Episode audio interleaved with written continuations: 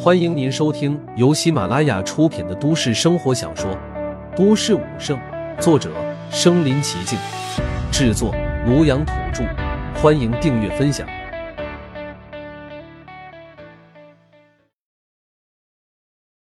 第五十四集，圣器到手，那名想要表现的武僧直接被震退数步。再看住持，一脸讨好的笑容走上前。战将大人，您怎么来了也不提前打声招呼，我也好接待您啊。战将二字一出口，瞬间全场一片哗然。而后，住持热情的将陆凡迎入寺庙。等众人离去后，广场内全都围在了黄鸿飞身旁。此前维持秩序的几位武僧也满脸堆笑走了过来。老哥，要不要进去休息休息？对对对，屋里有热水，喝点热水吧。不光是几位武士，就连平日里相熟的大爷大妈也围过来。小黄啊，好福气啊！是啊，居然认识战将大人，你以后可发达了。唉，听说你闺女不是和战将大人年纪相仿吗？十八岁也是大姑娘了，要么撮合撮合。黄鸿飞被众人围着，你一言我一语的，他也不知该听谁的了。不过。嘴角的笑容却始终没有停下来。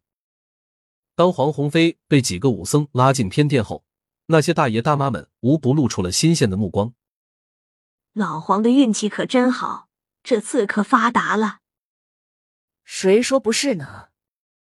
只因认识战将，就连寺庙的高级武僧都要巴结，地位瞬间从地板升上了天。刚才黄鸿飞差点被吓死，谁知幸福来得如此突然。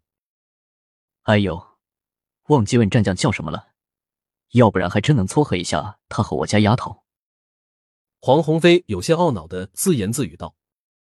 大殿内，陆凡问出了心中最大的疑问：住持，咱们功德寺可否有一尊宝塔？宝塔？住持挠挠头，一脸茫然。这时，一个年轻的僧人忽然道：“住持，后院不有一个废弃的塔吗？是吗？”带我去看看。陆战将，您确定找的是那座废弃的宝塔？住持一脸懵逼。那座塔百年前就废弃了，年久失修，很久都没人进去过了。我担心会坍塌。说完，住持就后悔了。战将那可是定海神针般的人物，别说坍塌了，十二级地震都奈何不了这种人物。住持急忙改口：“陆战将。”既然想要参观，我就带您过去吧。转眼间，一行人来到了后山。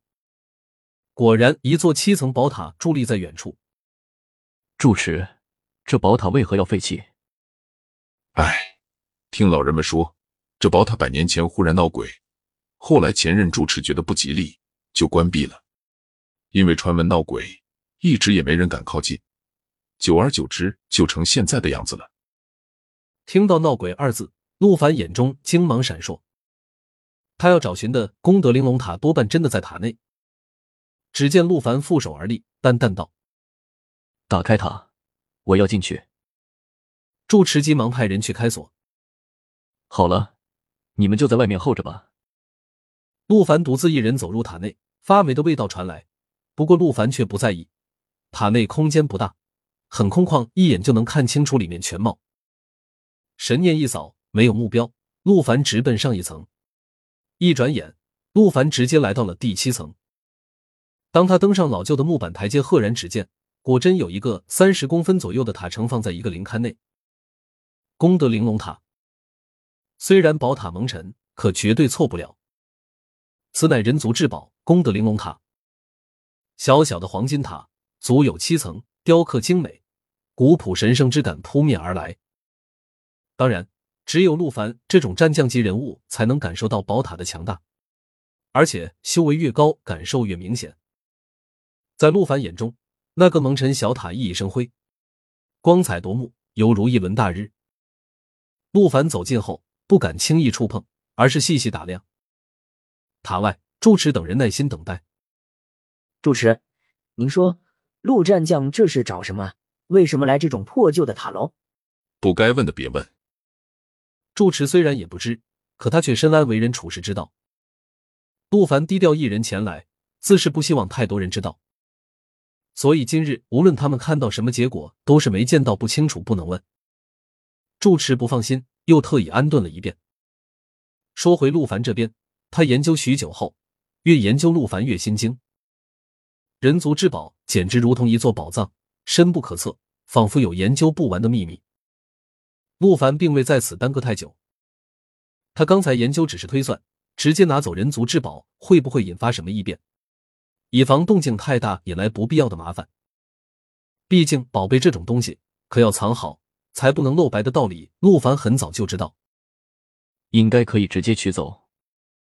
陆凡确认不会惹出什么动静后，上前将玲珑塔收好。他早有准备，来时就提了一个黑色袋子，将宝塔收入袋子里。他打算拿回去慢慢研究。一刻钟后，陆凡重新走下了塔楼。住持等人连忙上前相迎。陆战将，您回来了。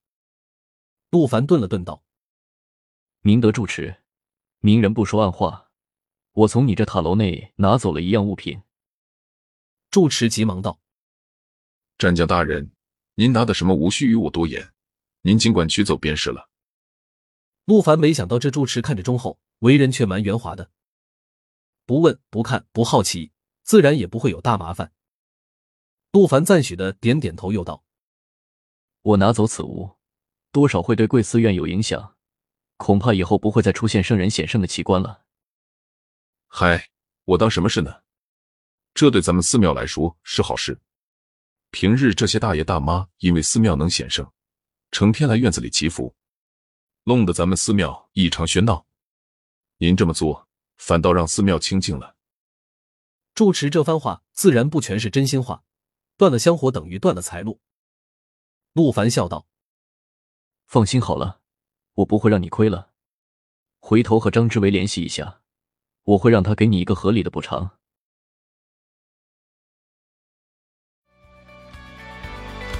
本集播放完了，点赞、评论、加订阅，继续收听下一集。